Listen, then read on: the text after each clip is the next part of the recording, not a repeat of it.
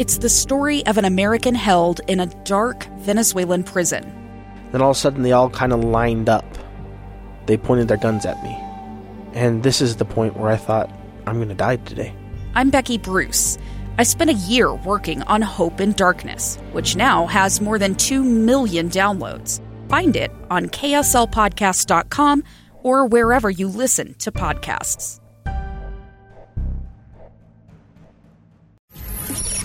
Inside Sources. Inside Sources. Utah's source for exclusive access and insights behind the news. Here's the opinion page editor of the Deseret News, Boyd Matheson, on KSL News Radio 102.7 FM and 1160 AM. Welcome, everyone, to Inside Sources on KSL News Radio. Great to be with you today. I am Boyd Matheson, opinion editor at the Deseret News, and as always, we got a lot of ground to cover in the fastest 60 minutes of radio. In fact, today we're going to do our fastest 60 minutes of radio so fast, we're actually going to do it in 30 minutes today. Uh, because coming up at the bottom of the hour, uh, stay tuned for live coverage of the Coronavirus Task Force press conference. Uh, updates coming from the governor and his team, and we'll cover those live here on KSL News Radio. So, again, bottom of the hour, we'll have the Coronavirus Task Force uh, press conference live here on KSL News Radio. So, our fastest 60 minutes will be done in 30, and we're going to attempt to do what we always do, and that is to slow things down just a little bit, divide the rage from the reason, elevate the conversation, connect the dots, and help you make the news make sense today. And uh, of course, uh, a lot of what uh, is going on around the country is a lot of reaction and response to the announcement of uh, Kamala Harris, senator from California, becoming the uh, vice presidential nominee for the presumptive Democratic nominee, Joe Biden and uh, a lot of interesting reaction on that. I, I, have to tell you, this was kind of interesting. Uh, so once or twice a month, uh, I do a uh, across America tour by radio, and it, it, starts very early in the morning. Usually, it's about a quarter to five, uh, and I'll start somewhere in a, a radio station in Miami or South Carolina or New York, and then I'll slowly make my way across the sun, the country as the sun comes up uh, talking to just a, a, wide range of radio stations about news of the day or politics or things that are uh, going on in the country. Uh, and so today I did that, and uh, I hit Miami and New York and South Carolina, Iowa, Alabama, uh, Texas. Where else did we hit today? Michigan, uh, Oregon, Hawaii, and a few others along the way. I can't remember. It, it gets to be a blur after about the fourth hour. And uh, it was interesting to see what everyone's reaction was to the announcement of Senator Harris being named the uh, vice presidential uh, part of the ticket there for the Biden campaign. And it was really interesting. Uh, it uh, some people thought, "Oh, wow, for the Democrats, that's really a good thing, and that's uh, that makes it harder for the Republicans." And some people were saying, "No, that makes it easier for the Republicans." it was really a mixed bag. I shared yesterday that I've had some interesting responses from uh, from Republicans. And, there are a number of Republicans here in the state of Utah and across the country who are a little exhausted with uh, President Trump, the personality things, the attacks, the Twitter, and all of those things. Uh, and some of them have been looking around, saying, ah, "I wonder if I wonder if I could vote for Joe Biden." Uh, and here's the interesting thing that I just kept hearing, and again, I've I've heard it from Republican operatives. I heard it from uh, radio hosts across the country this morning. Some people are saying, well, I, I was hoping he would choose someone that would give me enough comfort that I could vote for Joe Biden in November. And a good number of people said that very thing. Yep, with Kamala Harris on the ticket, I can I can cast that vote and, and feel good about it. And I had an equal number who said, I was thinking about voting for Joe Biden in November, but with Senator Harris on the ticket, I can't go there. Uh, and so it's really interesting. So I don't think that Senator Harris has necessarily moved the needle in terms of the electorate, in terms of uh, really, you know, making something that would shift or pivot the uh, uh direction or trajectory of the of the election. Uh, but some very fascinating things, some uh, a little bit disturbing things in terms of their strategy. Again, just looking at this not from a Democrat or Republic Republican point of view, but just from a campaign point of view. Uh, there are some things to look at and some things that, if I were a Democrat, I would be very concerned about. Uh, and there are a few things that, if uh, you're a Republican, that you would you would be worried about.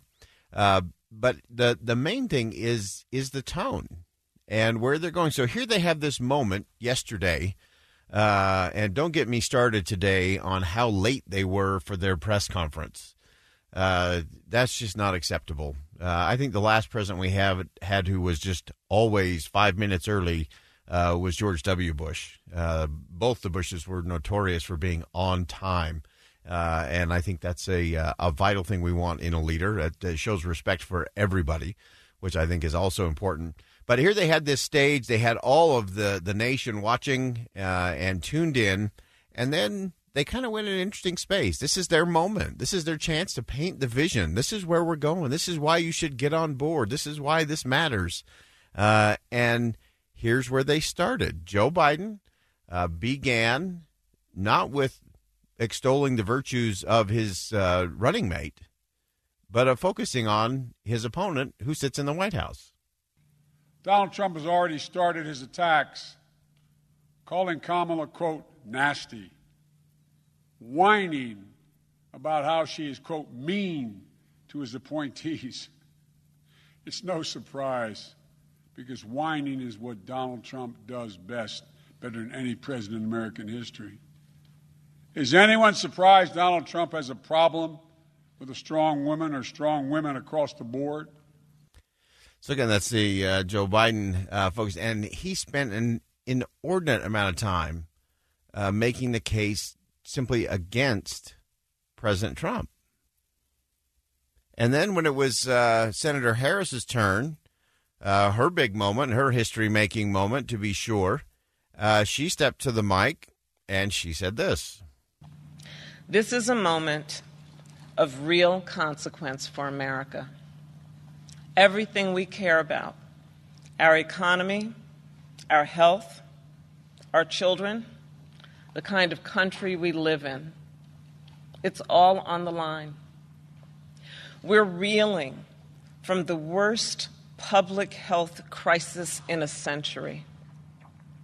The president's mismanagement of the pandemic has plunged us into the worst economic crisis since the Great Depression. America is crying out for leadership. Yet we have a president who cares more about himself than the people who elected him. A president who is making every challenge we face even more difficult to solve. But here's the good news we don't have to accept the failed government of Donald Trump and Mike Pence. In just 83 days, we have a chance to choose a better future for our country. All right, uh, just a, a, clip there from uh, Kamala Harris. Uh, her uh, acceptance yesterday uh, out in front of the world for the first time as the vice presidential nominee with Joe Biden. And again, I get that you have to make the case. I get that you want to contrast or call out the record. Uh, I get that. But I'm telling you, that is not the path to victory. Uh, the American people know what you are against. They know you are against President Trump and his policies and his administration and his tweets and everything else that is Donald Trump. Everybody knows that. Everybody gets that. You don't even have to say that. What people want to know is what are you for? What are you for? What's the vision? Where are you taking us? Uh, and I think it's really interesting. I think the uh, consulting class on the Democratic side uh, has really got into this fascinating space. Uh, they think they've got this, and so they have gone into the prevent defense, slow walk everything.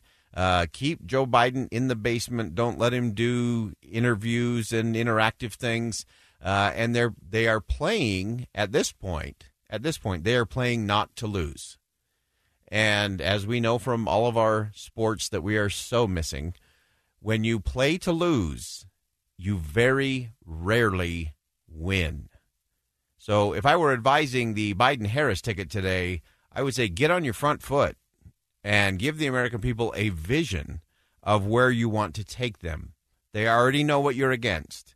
Tell us what you're for. Uh, and that's the whole key there. All right, we're going to go ahead and step aside for a quick commercial break. We're going to talk a little bit more about uh, Kamala Harris, the history making moment for her. But more importantly, we're going to figure out what history is looking at you for. Find out next on KSL News Radio.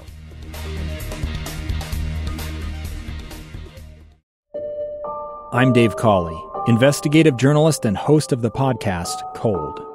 In October of 1985, a woman named Sheree Warren left work at a busy Salt Lake City office to meet her estranged husband at a downtown auto dealership. She never made it home.